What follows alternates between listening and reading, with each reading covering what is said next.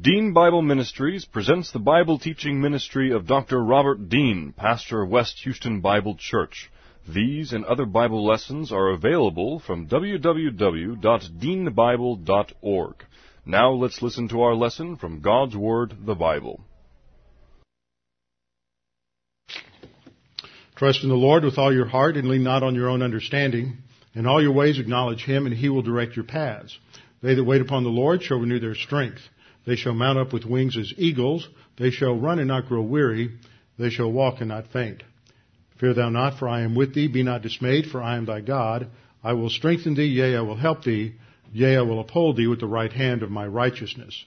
Be anxious for nothing, but in everything by prayer and supplication with thanksgiving, let your requests be made known unto God, and the peace of God, which surpasses all comprehension, shall defend your hearts and minds in Christ Jesus. Thou wilt keep him in perfect peace whose mind is stayed on thee, because he trusteth in thee. For the grass withers and the flower fades, but the word of our God shall stand forever. Before we get started, we'll have a few moments of silent prayer to give you the opportunity to be spiritually prepared uh, for studying the Word this evening to make sure you're in fellowship. A few moments of silent prayer so you can uh, confess any uh, sins that you need to to the Lord, and He instantly forgives us forgives us, wipes the slate clean, so that we can move forward in our spiritual growth. Uh, so we'll have a few moments of silent prayer, then I will open in prayer. Let's pray.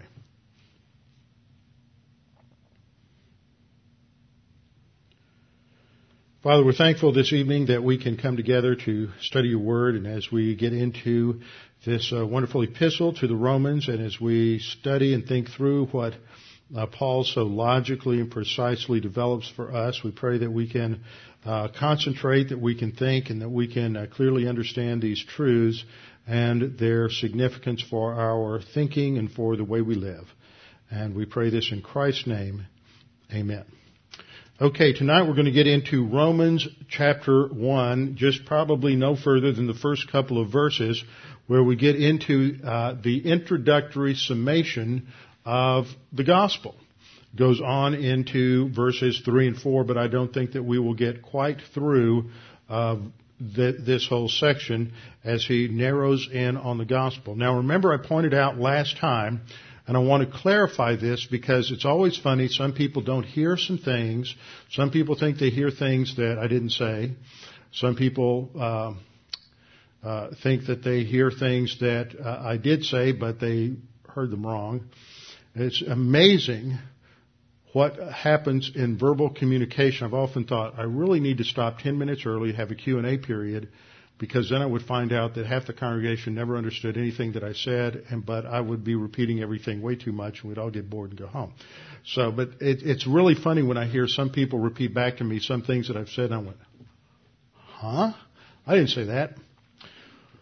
The purpose that Paul has for writing Romans is to clarify the relationship of the righteousness of God to the human race and how the human race, fallen in sin, which he uh, details in the second half of chapter 1, chapter 2, first half of chapter 3, the entire human race including the moral person who thinks that he is good enough to somehow uh, gain God's approval, including the uh, Jewish person who has the law, who has circumcision, who has the covenants, and relies upon those. Paul concludes that all have sinned and fall short of the glory of God, and because all have sinned, it is necessary for someone other than a human being to provide the kind of righteousness that we need in order to uh, gain favor with God. We can't do it on our own, as Isaiah said in Isaiah 64 6. All of our works of righteousness are as filthy rags. So that is, he's not talking about all of our works of unrighteousness, but all of our works of righteousness. So Isaiah says the best that we do is still far below the standard of God's righteousness. Righteousness always refers to the standard of God, which is His own standard of, uh, of holiness and perfection. Now, in verse 15, um, excuse me, in chapter 1 verse 17, Paul says, For in it, that is in the gospel, the righteousness of God is revealed from faith to faith, as it is written, the just shall live by faith. And this introduces at the beginning a key doctrine in Romans, which is the doctrine of justification by faith. And at that point, I talked about the fact, I want to make sure everybody understands this, because I, I think some sheep got upset last time. Um, I want to make sure everybody understands why I said what I said and what I didn't say. Uh, I was pointing out that we we live in a world today, as we were talking about before, right before class, with a couple of the people who'd been up to pre-trib and heard some speakers up there say some things that are different from anything they've ever heard taught before, and they didn't agree with, and that's fine. I don't agree with some of the things they heard either. Um, that there seems to be, there's always different opinions on different things. I mean, no two pastors have ever agreed on anything. Chafer didn't agree with Scofield on everything. Uh, Ryrie certainly disagreed on certain key elements from both Walvoord and Chafer. Walvoord was pretty close to agreeing with Chafer all the time, except I always remember a funny story when, uh, uh, Dr. Walvoord abridged the, uh, Chafer's systematic theology, which was something a lot of people questioned, but he took that large uh, eight volume work that, that Chafer had written on systematic theology and cut it down to two volumes. And he did that by eliminating a lot of quotes, but also, you know, tightening up some of the explanations. But John Hannah sat down and read through a number of things, and Dr. Hannah was um, uh, the head of the historical theology department at Dallas, under whom I did my doctoral work. And he went to Dr. Walvoord and he said, Dr. Walvoord, this is really interesting because there are places in the abridged version of Chafer's systematic theology where you've changed what Chafer said. And Dr. Walvoord just looked at him and in all humility just said, well, Dr. Chafer was wrong. so there's always these differences of opinion and we just can't get, no matter how, uh, emotionally committed we may be to some view or another, we just can't get too upset when we hear a pastor or theologian or somebody say something that is different from what we've always heard or what we uh, what we believe to be true. Everybody has a right to be wrong, and so we we want to uh, defend their right to be wrong and pray that someday they'll they'll be right. Um, but within a certain context of a premillennial, pre-trib, dispensational, free grace theology, there's differences of opinion. But and within evangelicalism as a whole, there are differences of opinion, but there are things going on and have been going on for the last 20 or 30, 40 years that are, I believe, outside, clearly outside of the boundaries of, of evangelicalism and a belief in the inerrant, infallible scripture. I'm running down a lot of rabbit trails, I know that, but I think you'll find some of this a little interesting. In the 70s, the big challenge was, is the Bible inerrant and infallible? And so there were a couple of large congresses or convocations held uh, where many evangelical uh, a- academics and pastors from Dallas Seminary, Talbot Seminary, um, uh, Western Conservative Baptist, Trinity Evangelical Divinity School, Grace, Grace Seminary, in Winona Lake got together and they carved out what was known as the Chicago Statement of Inerrancy, which was about a uh, 25, 30 page detailed doctrinal statement on the doctrine of inerrancy. That was excellent.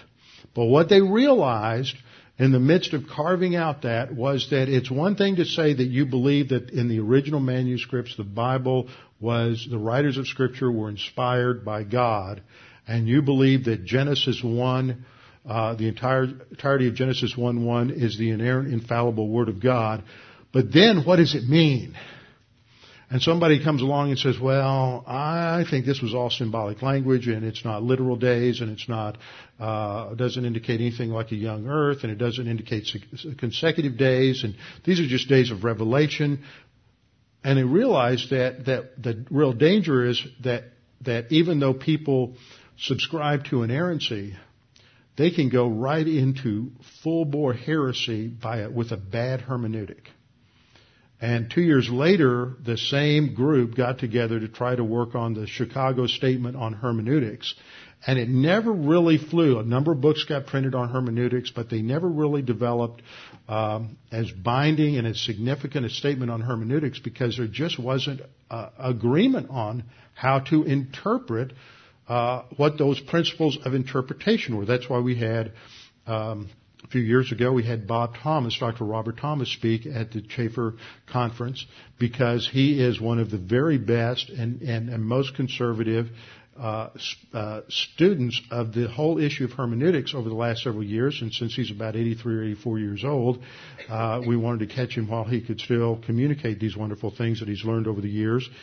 But there are, you know, dozens of other seminary professors in good schools who really disagree with him on almost every point he made about hermeneutics. That leaves you in the pew going, well, if they don't know, how do we know? Don't worry about it. When you live in, when we live in an era of apostasy, and you can go to different generations of apostasy, this is what happens. And that's the sad thing is that you get people in the pew who become the casualties because of academic arrogance at the seminaries. And a lot of different influences come on men uh, who are in uh, those kind of positions, teaching in the seminary, they want to come up with a new discovery, justify their paycheck, write a new book, do some, you know, have some great insight. There are many who just want to teach what they were taught. But many others have to come up with something new. We want to solve this problem, do whatever. And that can lead to lots of different problems. One problem that I mentioned last time that first became uh, first was published in the early 80s was this view called this called the New Perspectives on Paul, and it really I, I read about it, heard about it vaguely in the late 90s, but that just wasn't something that I was focused on, and it has really taken off and become a major major issue area of academic dispute among evangelicals today, and frankly I, I have serious problems with how somebody who holds to the views of the new perspectives on Paul can, can truly, genuinely hold to the inerrancy and infallibility of Scripture. The way they do it is because they develop and invent basically a new hermeneutic, which is what uh, this uh, Anglican bishop, uh, N.T. Wright, uh, has done. And he's very prolific, as I pointed out. He's written a number of books. He's a preterist, which means that he believes that biblical prophecy related to uh, end time events, uh, Matthew 24, Daniel's 70th week, these things all occurred uh, symbolically in reference to uh, uh, the judgment on Israel in AD 70 and the destruction of the temple. He also believes, as I pointed out last time, that there's no imputation of righteousness for justification. Well, if we're not justified by an imputation of Jesus' righteousness, then we're justified by some sort of righteousness on our own, which means somehow we develop works of righteousness for which, which ultimately become the basis uh, for our, our salvation. And then I pointed out, I've just got to clarify all this, another rabbit trail. One person can say five sentences that are wrong, and it takes five hours to show why they're wrong. So just bear with me. Um, somebody says, well, I thought Robbie said this. No. What I said was there's a pastor that we ordained, uh, several of us ordained back in the early 90s who's gone in, got heavily influenced by N.T. Wright.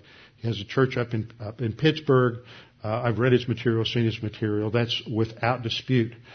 I then, all I said then was that one of the men from that church took a church down in Corpus and then I said, direct quote, whether he agrees with him or not, I don't know, because I don't. And then I said, but we do have people in this congregation who have family and friends who are in that church up in Pennsylvania, up in Pittsburgh, and they're saying, what are you, they're hearing their kids come home and say, well, teach these things. Well, what are you getting this? What does this mean? What, and so you, my, as, my role as a pastor is I need to alert you to these problems. I'm not judging other pastors. I'm judging doctrine. And you need to be aware of what these areas of false teaching are so that you can A, ask the right questions when you're in conversation with those who have been influenced uh, by some of these things. If you're concerned that a pastor that you know may be influenced by this, you need to know the right questions to ask or the right phrases to listen for so that you can uh, have the discernment and the perception to know when something perhaps isn't going uh, in the direction that it is going. But I was, uh, you know, I did not make any statements about negative statements about the. I don't have any idea what the guy down in Corpus teaches. I just know that that there's a connection there, and and whenever I see connections, uh, my radar always goes into a little more sensitive position so that I can make sure that there's not a problem. Okay, that's enough with that. Let's go to Romans 1:1. Introduction. The first 17 verses of Romans 1 uh, introduce us to the basic ideas and themes that Paul is going to develop in Romans. Uh, point of uh, point of understanding in any epistle, any piece of literature that's well written, you have an introduction and you have a conclusion. Your introductory statements often are repeated, clarified, uh, are gone over again in some way in the conclusion. Your introduction is going to orient and focus your readers on the basic ideas that you're going to develop within the body of the literature, and then the conclusion is going to tie it all together. The same is true for uh, most of the books of the Bible. The, the, the, these books in the Bible are considered by scholars, whether they're Christian or not, to be among the greatest literature, as just as literature, in all of the history of mankind. And Romans is considered to be uh, the best of its type of literature in all of history. It is one of the most tightly reasoned and argued uh, treatises on doctrine ever written uh, by man. And the Apostle Paul is certainly considered by those who are Pauline scholars, those who have read and studied uh, Paul in the original Greek and, and, and read other ancient writers in the original Greek, that there's no, no one better, there's nothing superior, uh, no writings that are superior to the Apostle Paul. And that's a generic statement, not necessarily made by people who are uh, evangelical theologians. Uh, it's just a recognition of the significance of this literature. So Paul clearly introduces uh, these the main ideas that he and the main themes that he's going to cover within the epistle in his opening introduction. And he begins with an opening in verse uh, one, a salutation that is interrupted by an anacoluthon. Now, if you're not familiar with the word anacoluthon, it's just a uh, fancy word for rabbit trail, going off on a sidetrack. And Paul typically has anacoluthon. Sometimes they last a couple of chapters. Uh, so he begins with his uh, standard opening statement, but he, uh, what you'll find in most of the introductions and most of the letters, he'll say Paul, an apostle of Jesus Christ, and Timothy to the church in Galatia or to the church in Colossae or whatever. It's all covered in one verse, two at the most. But he doesn't get around to telling us who, to whom he is writing until verse seven. So he has a Anacoluthon, an Anacoluthon, a rabbit trail, from the middle of verse 1 down through the end of verse 6, in which he emphasizes some of the main ideas that he's going to cover uh, and develop within the body of this epistle.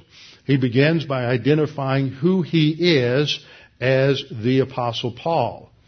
That he is known to the congregation in Rome not because he has been there. This is the only epistle that Paul wrote to a group to who, with whom he had no uh, uh, face-to-face contact. He had never been to Rome. He knew everybody or every church, other church that uh, that he had written. He had been in those those areas, but Rome uh, was unique. Now we're going to study a lot about the Apostle Paul when we get into um, the uh, the book of Acts is where we get most of the biographical information that we have on the Apostle Paul, and we'll cover him a little more as we get into Colossians, which I'll probably start, wait and start after I come back, uh, come back from Kiev. But I want to just summarize some things so that you can get the basic structure of the life of the Apostle Paul. Uh, some of this you have in some of the handouts I gave in uh, in in the uh, Acts study on a Tuesday night. You have the chronology there, and so you can put together a lot of this. The Apostle Paul was originally born Saul. Saul was his uh, Aramaic name, Saulus, and he probably had a, a middle name, Paulus, and he was from Tarsus, and this gives us a map of the west um, uh, eastern part of the Mediterranean. The area, all this area around the Mediterranean is known as the Levant.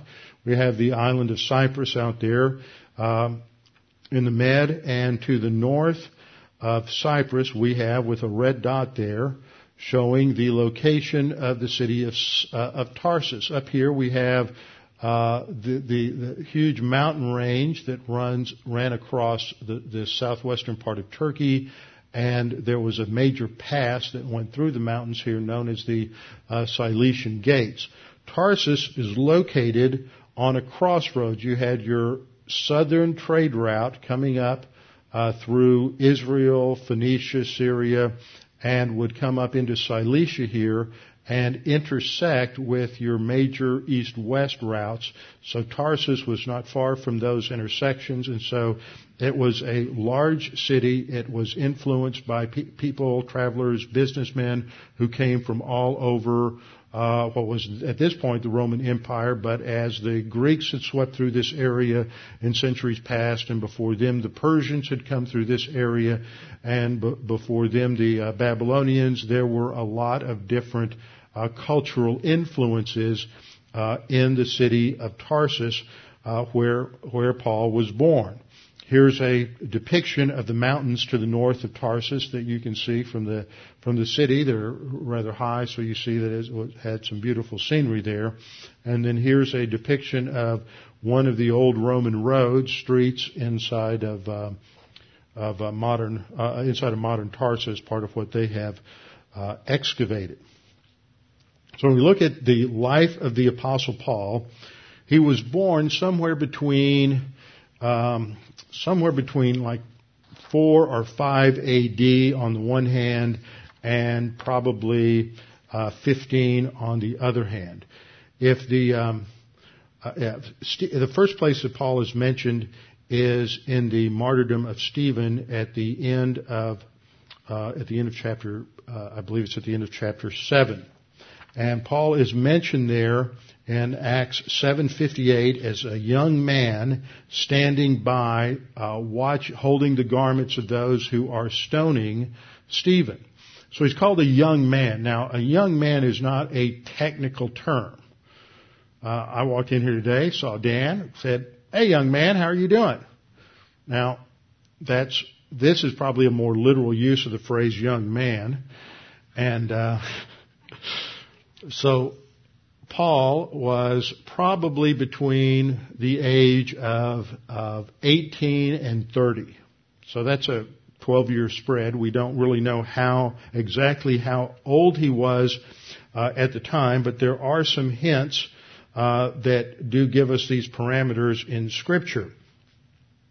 It's indicated that um, based on where he was uh, when he left Jerusalem, when he was uh, left Damascus, and who was ruling in Damascus, that he had to have left Damascus uh, before AD 40. And so that means that, uh, and then if Jesus is crucified in AD 33, and most uh, scholars in chronology place the stoning of Stephen somewhere in AD 35, that if he's a young man of, let's say, uh, 18 in AD 35, then that would mean that he was born somewhere around seven, uh, AD 17. If he was 12 years older, then he would have been born somewhere around um, 5. So that gives us a, a, parameter for his age, which would mean that he would be anywhere from if he's 18 in AD 35, then he would have been uh, 13 or 14, would have just come, just about the time he came to Jerusalem. Uh, he came when he was 14 to study under Gamaliel. We know that uh, this from Scripture in Acts 22. Uh, three, Gamaliel, the, referred to as Gamaliel the first, we know of through uh, Josephus and other extra biblical writings, was one of the most uh, renowned uh, rabbis of that generation. And Paul would have uh, was sent by his father to study under under Gamaliel, and the age at which that would have occurred would have been when he was about 14 years of age. And so if he was just 18 or 19, he would have only been in Jerusalem four or five years he would have arrived approximately the time that Jesus began his public ministry, a little bit before, a little bit after. Now, if he was a little older, he would have already been in Jerusalem for maybe uh, seven or eight years before Jesus began his public ministry, and so he would have been part of the uh, rabbinical school that was being uh, that was trained, being trained under the teaching of Gamaliel. And so he, he I think it's a fair deduction to say that with all of the things that were going on around the ministry of Jesus, all of the discussion, all of the, the way John the Baptist ministry, uh, Luke tells us uh, that everyone went out to the Jordan to uh, be baptized by John. Now, now they, he didn't mean every single individual, but everybody heard about these things. It was uh, it was uh, common street talk. Who's this guy out in the Jordan Valley baptizing people? And then when Jesus began to teach the same thing, uh, repent for the kingdom of heaven is at hand. You had people, uh, who is he? Is he this? Is this the Messiah? And these questions were being raised. And so I think that uh, it would almost be uh, unrealistic to think that Paul, being in Jerusalem during this time, would not have been aware of the presence and the teaching related to, to Jesus. We just can't prove it, but it's a, I think it's a fair deduction based on the, uh, based on the chronology. So Paul came to um, Jerusalem when he was about 14 years of age. He had probably had some sort of training already in uh, in Tarsus. Tarsus had a university that was uh, highly respected throughout the um, w- throughout the ancient world, and it's very likely many scholars believe. Uh, with varying degrees of certainty that the apostle Paul possibly was educated there because he demonstrates such a tremendous skill with language and logic and rhetoric and uh, other other things that are evident within his writing that this would not have all just been the result of his rabbinical training, but he had some education uh, prior to that. Uh, the, uh, Strabo writes that the uh, the educational center there in Tarsus was superior to that in Athens. It was superior to Alexandria, and it was superior to anything in Rome. So uh, Paul would have grown up in that sort of environment. It was also a major center for tent making and it's believed his father probably had a major uh, commercial enterprise in make, manufacturing tents. And we often think of Paul because he knew he, we know that he was a tent maker on the side. I don't know that he was necessarily the one who was doing the sewing. He would have hired the people who would have made the, made the tents. And so his father to have been able to provide the kind of education he did for Paul to be able to send him to uh, Jerusalem to study under Gamaliel would have been uh, fairly, fairly wealthy. And this is also evidenced by the fact that uh, Paul had a Roman citizenship, and that would have come through his uh, through his father. So Paul, we can assume that Paul came from a fairly well-to-do um, family of, of uh, merchants who manufactured tents. This area of Cilicia, that where Tarsus was located, was just south of an area where they raised a tremendous amount of sheep and goats and had uh, uh, large wool production, which was used in the uh, manufacture of the cloth uh, for the tents. And so all of this was things that God and His providence used in preparing this young man Saul for uh, what would be his future ministry. Uh, if Paul was, um, so Paul somewhere between 20 and 30, let's say, when uh, when he is um, uh, when he's there observing Stephen's um, uh, martyrdom, and then that was in AD 35, and by the time that Paul wrote uh, Romans, uh, which is in the winter of 56 to 57, he would be uh, approximately 20 years older. So he's somewhere between 40 and 50 at the time that he wrote uh, this epistle to the Romans from uh, the location there uh, in Corinth. Now, Paul speaks of himself of three things that I have indicated there by the uh, little purple numbers one, two, and three. First of all, he talks of himself as a bondservant of Jesus Christ. Second thing that he says is that he was called to be an apostle. And third, he said that he was separated to the gospel of God. So in these verses, Paul emphasizes two basic things about himself. He emphasizes, first of all, his mission. His mission is related to his commission by Jesus Christ to be an apostle, to take the gospel to uh, the Gentiles.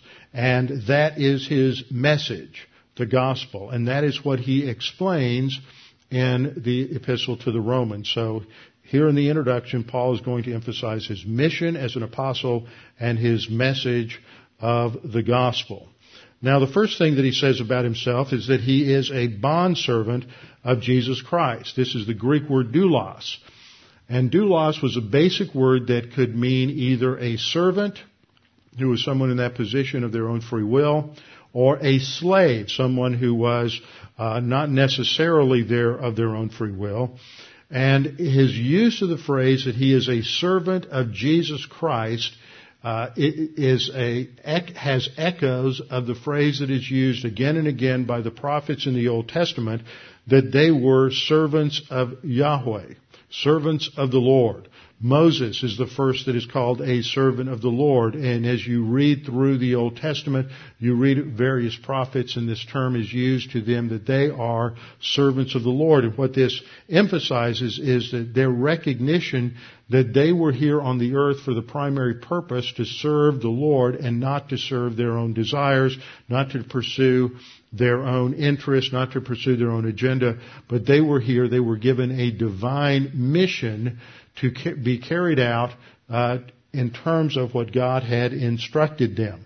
And so the fact that he calls himself a bondservant of Christ, first and foremost, is a recognition that he was had reached a point in his spiritual growth and spiritual maturity that he is his whole life's purpose is subordinate to God's purpose uh, for his life. But this word doulos is also used in a I think, a, a more fundamental concept in relation to the spiritual life. Paul had to reach this point first before uh, he would reach a more mature expression of being a servant of God, just as we all do. And this is given in Romans chapter 6 verse 19. Remember Romans 6, 7, and 8 uh, describe the spiritual life. Romans chapter 6 talks about how the believer's relationship to sin and the sin nature that we are dead to sin. Romans chapter 7 talks about the believer's relationship to the law, that the law is not a means of spiritual growth. And Romans chapter 8 talks about the relationship of the believer, the growing believer, to the Holy Spirit. So Romans 6, 7, and 8 focus on the Christian life. Justification is covered in 3 through 5, and that topic is over with. How to be justified before God has been dealt with. Now, uh, the focus in 6, 7, and 8 is how does the justified person live out the righteousness of God in his life. And so Paul uh, states in verse 19, about the fact that we were originally born slaves of unrighteousness, but now that we are dead to sin, every believer is to be a slave to righteousness. He says, I speak in human terms because of the weakness of your flesh, for just as you presented your members as slaves of uncleanness, as an, that is, as an unbeliever, and of lawlessness leading to more lawlessness. So now present your members as slaves of righteousness for holiness. I would translate that slaves of righteousness for sanctification. So Paul had to first come to a point in his spiritual growth where he learned that he had a new master. It wasn't the sin nature.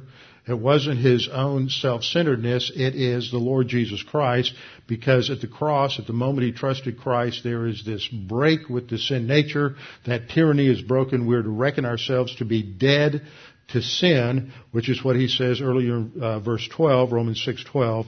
And then now we are to live as slaves of righteousness. Once he, you get to that point in terms of your spiritual growth, then being a servant of God becomes the natural next step as you recognize we're here to serve God and not our own agenda. The second thing that he says is that we're called to be an apostle. Called to be an apostle. The noun that he uses here uh, for that's translated called kletos is one of two or three different ways Paul expresses this idea of being designated something by God. And I think that's the best way to translate it. He is designated, he is, he's given a commission as an apostle. That's what it means to be called to be an apostle. Actually, it doesn't have to be in there in the original. It says called an apostle. Designated at the point of salvation in um, Acts chapter 8 when the Lord, the resurrected, uh, ascended, glorified Lord Jesus Christ appeared to uh, Saul when he was going north to Damascus to arrest and to torture and to kill a number of Christians uh, in Damascus, uh, the ascended, glorified, resurrected, resurrected, ascended, glorified Lord Jesus Christ appeared to him in a bright light and said, Saul, Saul, why are you persecuting me?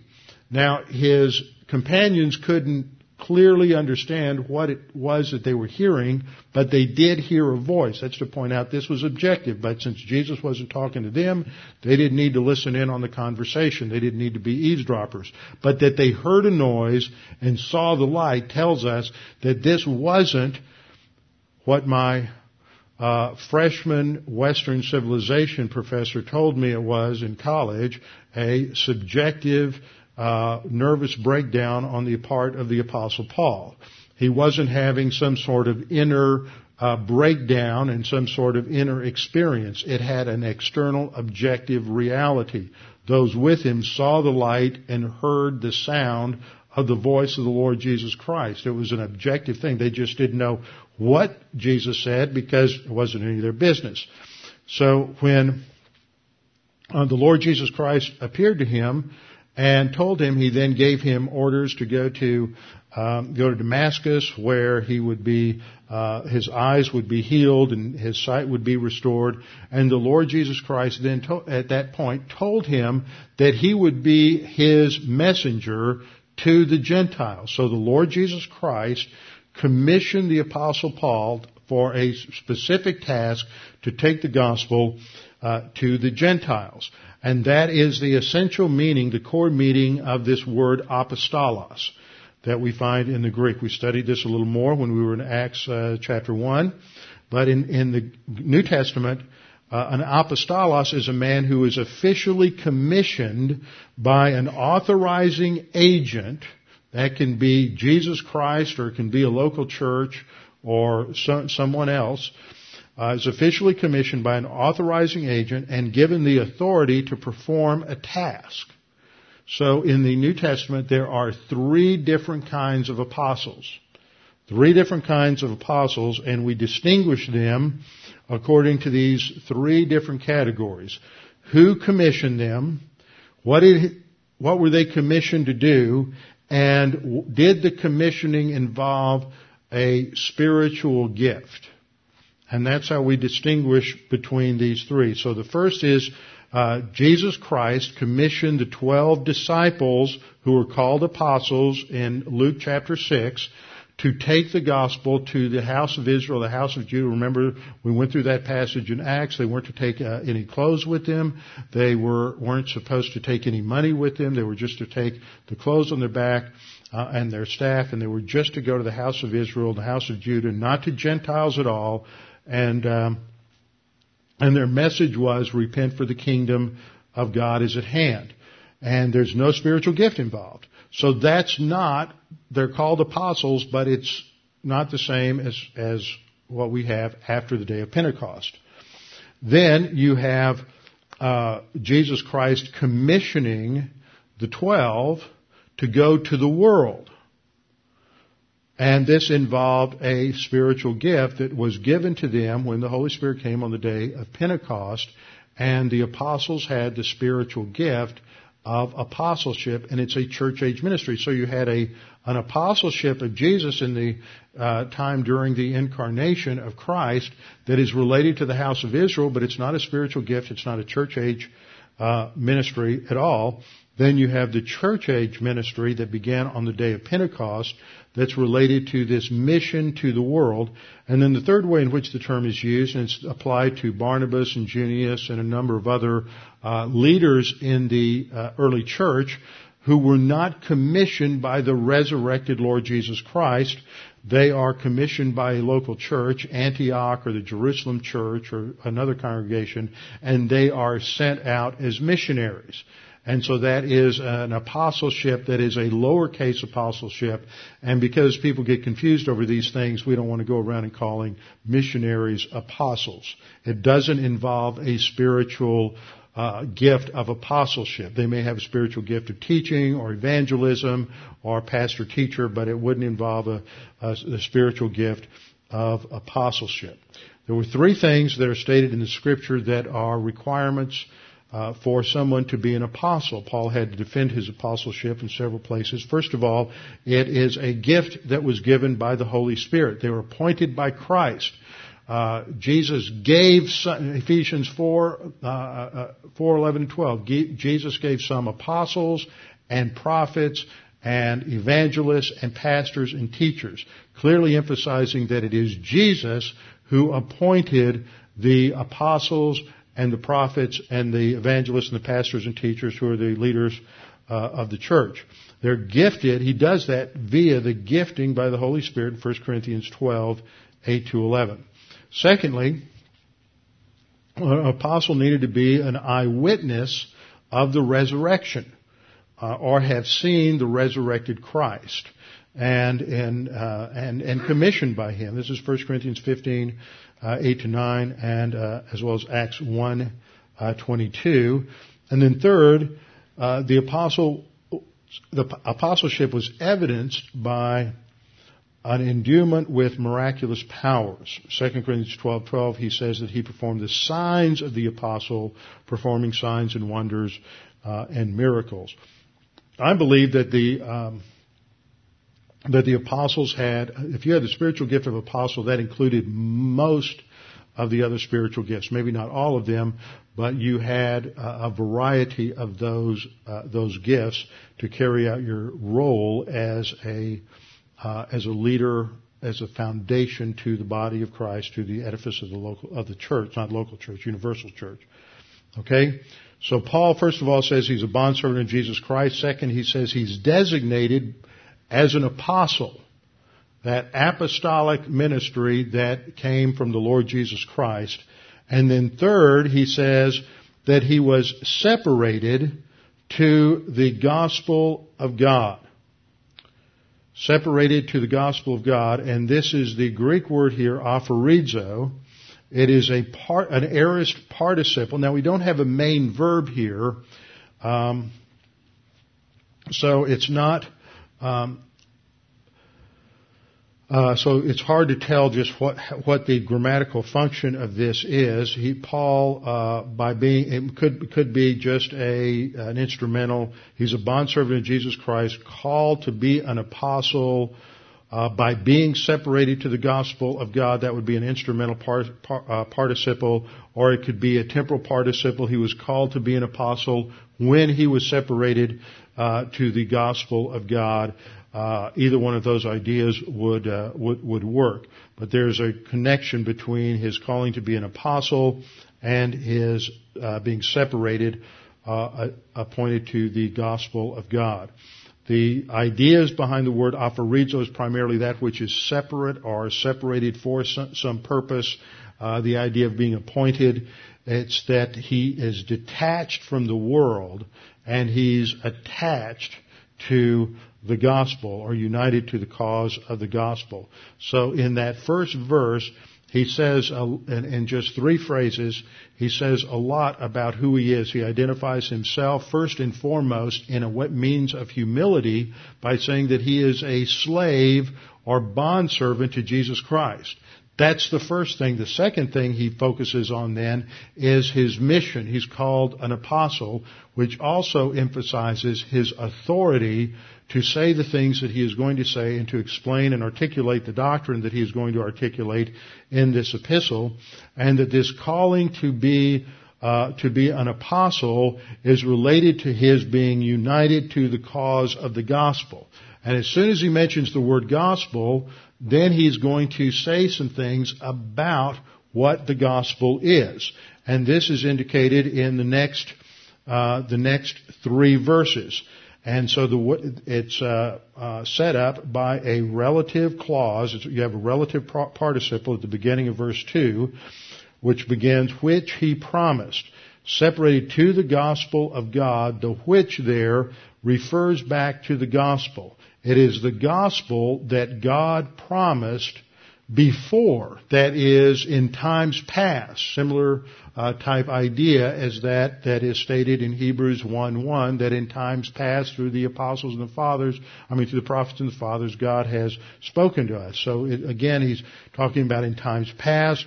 God promised before, that is, in times past, through his prophets in the Holy Scriptures. So he's going to, that's his main thought. The gospel which God promised through the Old Testament prophets. That's his focal point. The gospel didn't, didn't start with Paul. You can read all kinds of liberal scholars from the 19th century up to the present who will argue that Jesus taught one thing, the apostle Paul changed it all, and Christianity today is the uh, is horrible because it's the invention of this uh, terrible, uh, obsessive compulsive apostle Paul. And that's sort of a standard liberal approach to Paul. Paul was a misogynist. He hated women. Paul was uh, against the Jews. He was uh, borderline anti-Semitic and all of this other stuff that doesn't hold true if you actually read what he says. And they try to draw this dichotomy between Paul uh, and Jesus. But that's not what Paul says. Paul is speaking exactly what Jesus says, and it's very clear that's what he is doing. And so he ties his message back to the Old Testament. Didn't originate with me. He says this came from the prophets in the Holy Scriptures. And at the time that he's writing Romans, the term Holy Scriptures would refer to what? The Hebrew Bible. It wouldn't refer to Matthew, Mark, Luke, and John. They haven't been written yet. Matthew might have been. Uh, but the others had not been written yet. It, uh, Paul has written about uh, six or seven epistles at this point, and so, um, and and maybe uh, one or two others had been written, but that was it. So you just had a few New Testament books that had been written by the time Paul wrote Romans, and so he's not referring specifically to the New Testament. He's talking about the prophets, which is an Old Testament gift, in the Holy Scriptures, in the Old Testament. Now this was a standard operating procedure uh, within the movement of those who be- understood and believed that Jesus was the Messiah promised and foretold in the Old Testament. And in fact, Jesus used this exact approach uh, many times in his ministry, but one of the most obvious, one of the most clear occurred after his resurrection when he appeared to two disciples, one of whom was named uh, Cleopas, on their way to a small village outside of Jerusalem called Emmaus. And when he shows up and he, they're walking uh, home and he joins them, they're not sure who he is. They don't recognize him. Apparently, cloaked his his uh, identity, so they didn't see who he was. They didn't recognize him, and he began to talk to them about what had been going on in Jerusalem. So they tell him what had happened. They talk about how uh, Jesus had claimed to be the Messiah, but he was arrested, he was crucified. Uh, they haven't heard about the resurrection yet, so they're despondent, they're discouraged, they're going home. And he uh, said to them at that point in Luke 24:44, "These are the words that I spoke to you while I was still with you." He is identifying who he is. Uh, while I was still with you, that all things must be fulfilled which are written in the law of Moses and the prophets and the Psalms concerning me. So he points out that everything that he did is a fulfillment of Old Testament prophecies, clearly saying that there are numerous statements in the Old Testament that point to the Messiah, so that when the Messiah comes, the Jews would be able to recognize him as the Messiah. And so verse 45 he said, and he opened their understanding that they might comprehend the scriptures. And then he said to them in verse 46, Thus it is written and thus it was necessary for the Christ to suffer and to rise from the dead on the third day. Now I pointed out on Tuesday night in the Acts class that it's been interesting that in the,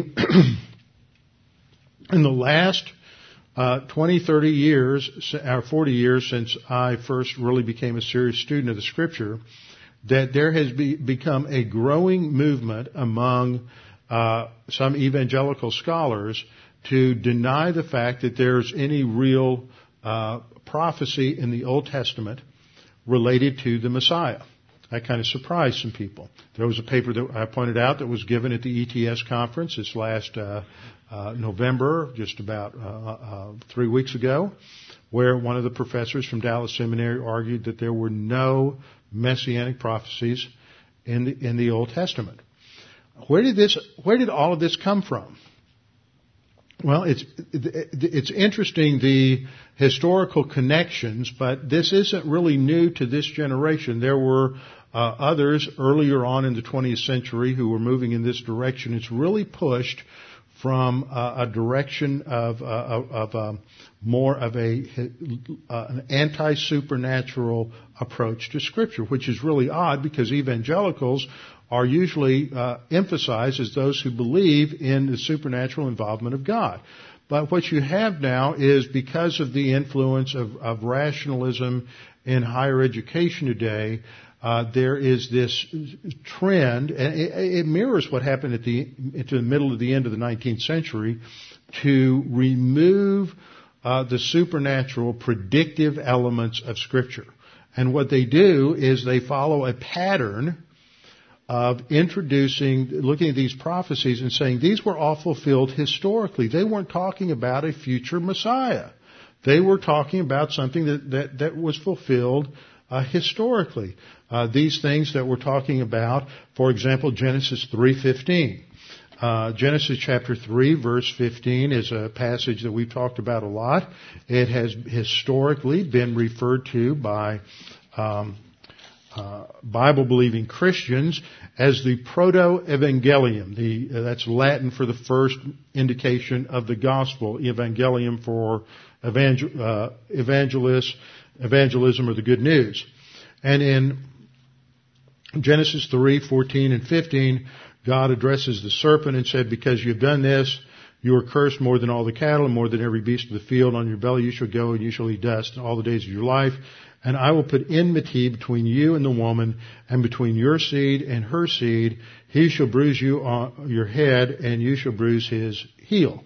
And so traditionally, historically, this has been understood as a messianic promise. It was understood as a messianic promise in the Jewish midrashes written at the time of Christ.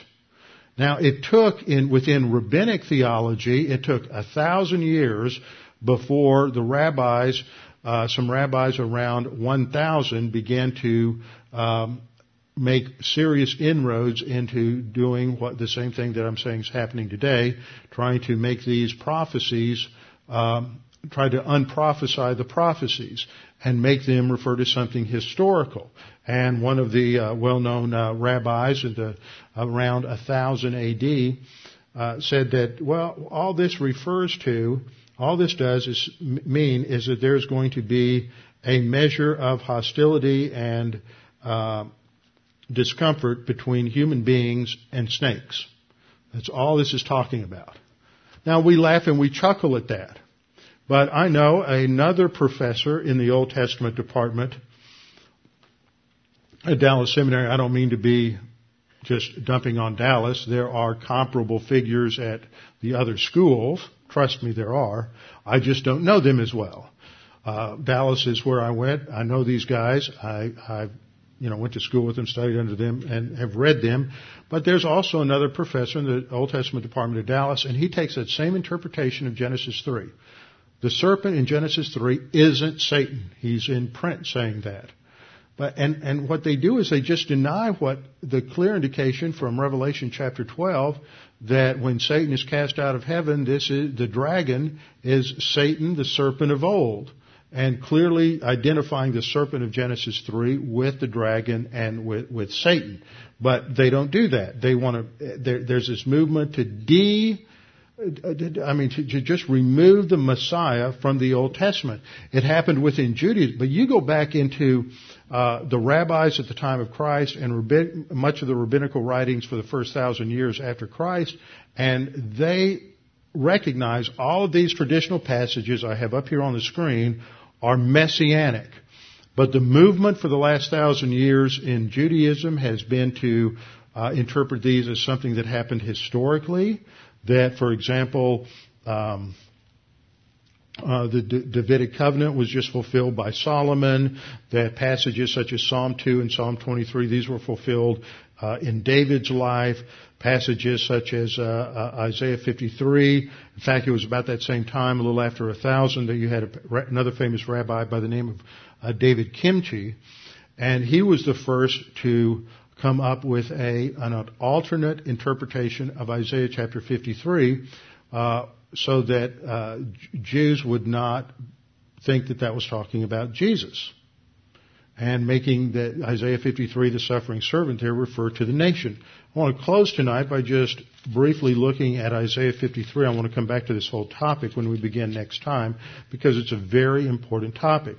But, in, but remember, Jesus said to the, to the disciples on the road to Emmaus that the Old Testament showed that he must suffer these things. That the Old Testament taught that the Messiah would both rule and suffer.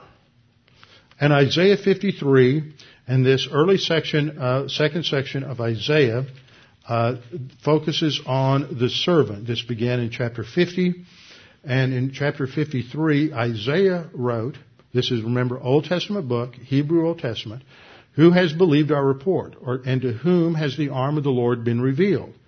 For he, referring to this servant, this suffering servant in the future, he shall grow up before him, that is before God, as a tender plant and as a root out of dry ground. He has no form or comeliness uh, when we see him. In other words, there's not, he's not going to walk around with a halo.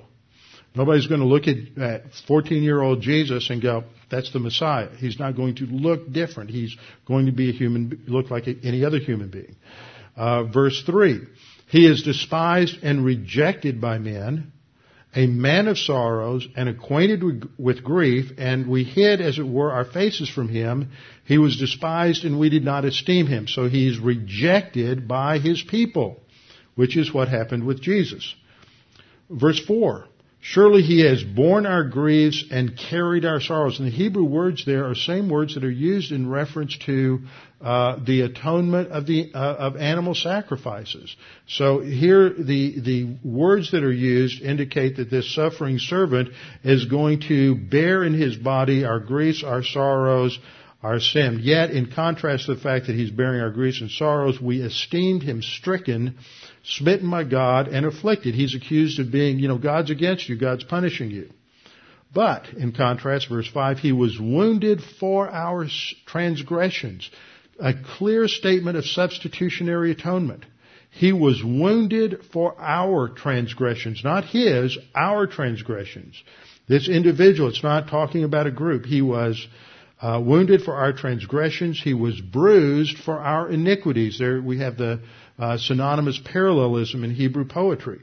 He was wounded for our transgressions. He was bruised for our iniquities.